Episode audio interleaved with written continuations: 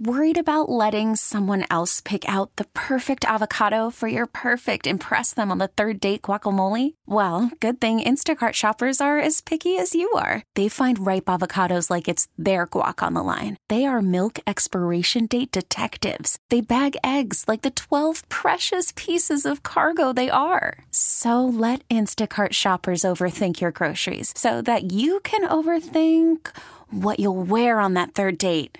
Download the Instacart app to get free delivery on your first three orders while supplies last. Minimum $10 per order, additional term supply. What's driving the conversation in California today? Every weekday at this time, we explore a topic that's making news in our state. This is the state of California. Good afternoon. This is the state of California. Doug Sovern is away. Today we are joined by Sonoma State political scientist Dr. David McCuan. And as we reflect on the year in politics that was 2021, there were many elements that surprised us, others less so.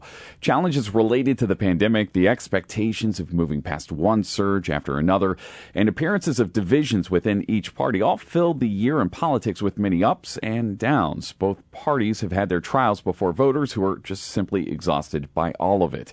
Professor McCuan, what do we make of the past year in politics, and, and what do you think is ahead coming for next year?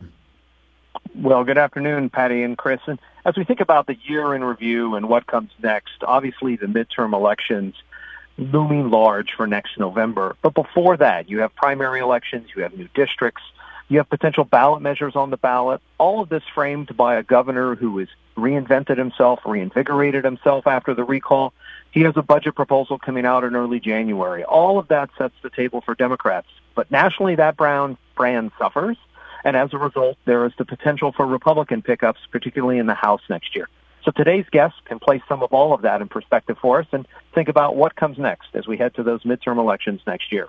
We're going to bring that guest on right now. We're going to turn to the KCBS RingCentral Newsline and say hello to Steve Maviglio, political consultant and strategist and former press secretary for Governor Gray Davis. Thank you so much for talking to us this afternoon. I'm interested in what you think the challenges are ahead for both parties headed into next year. Well, there's a lot of expectations right now for the Republicans.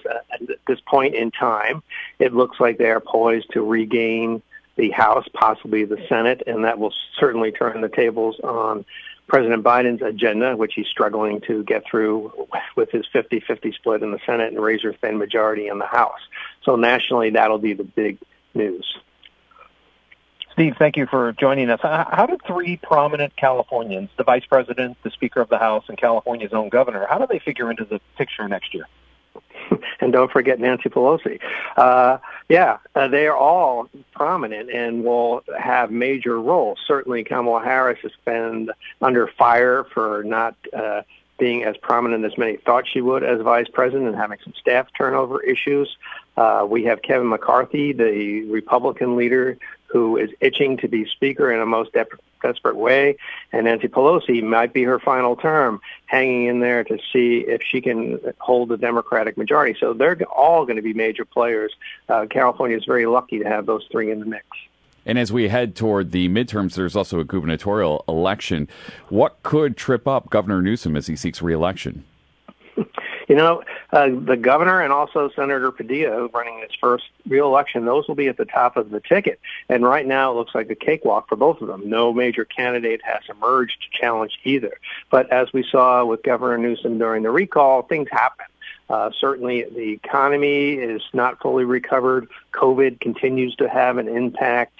And uh, the problem is the Republicans don't have anybody to mount a challenge uh, and to give either of those gentlemen a run for their money. What would change that from the Republican perspective? I mean, what is it going to take for them in this state? You know, it's a real struggle for them to attract the Democratic and independent votes they need.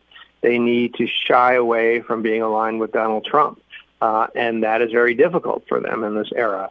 Uh, it's Kevin Faulconer, the mayor of San Diego, was uh, poised to do that, but then he embraced Trump in some ways, and that really hurt him and his appeal to independents and possibly Republicans. He has done a lot on homelessness and a lot of other issues, but he could not get by that picture of him standing behind Trump in the Oval Office.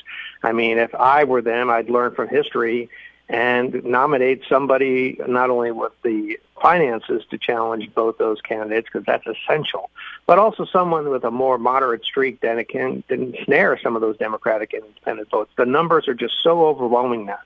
Democrats outnumber Republicans two to one, and Republicans are actually the third party behind people that have chosen neither party. So they need to attract votes from those other two camps to win, and they just don't seem to have the energy to do that because they're so aligned with Donald Trump.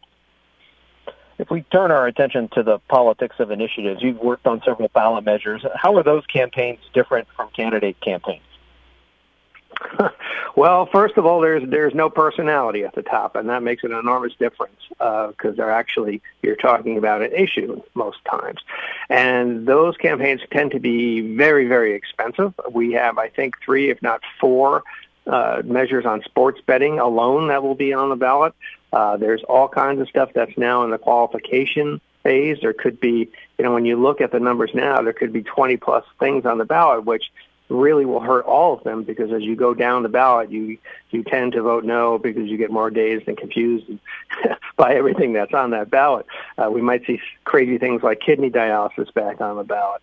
So you know those are a very expensive issue-oriented campaign. They're driven largely by the parties and their endorsement of those measures and by money. Uh, we have seen crazy amounts of money spent, like on the Uber one last time, and uh, I think we'll see that again, particularly on the sports betting things, where there seems to be unlimited amounts of money that the parties involved will draw on. We have new districts, and we have a lot of presiding members of Congress who have announced they're stepping down. Where do you see the biggest battles taking place in the congressional races in California?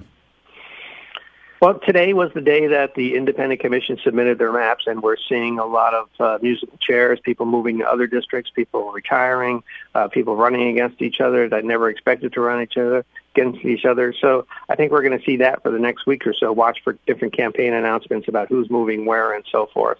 Uh, Orange County is going to be the epicenter, as it always has been uh, in the last decade or so for the, the Republican Democratic battles. There are three or four seats there, and in Southern California, where we have incumbents going up against each other, and also very narrow party registration advantages, some for the Dems, some for the Republicans.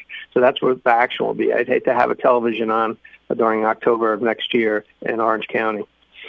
Well, thank you so much for joining us. Our guest, Steve Maviglio, political consultant and strategist, former press secretary to Governor Gray Davis.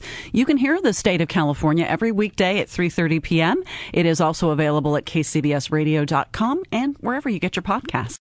Hey, Rob Bradford here. I have set out on a mission with my good friends at FanDuel to prove what I have known for some time baseball isn't boring. Now I have a daily podcast to prove it with some of the most notable people in the baseball world screaming baseball isn't boring from the mountaintops or at least agreeing to come on our show. Players, managers, GMs, and yes, even the commissioner of baseball, Rob Manfred. It has been a constant wave of baseball's most powerful voices. So join the revolution, subscribe, and soak in Baseball Isn't Boring. Listen on your Audacy app or wherever you get your podcast. You'll be glad you did.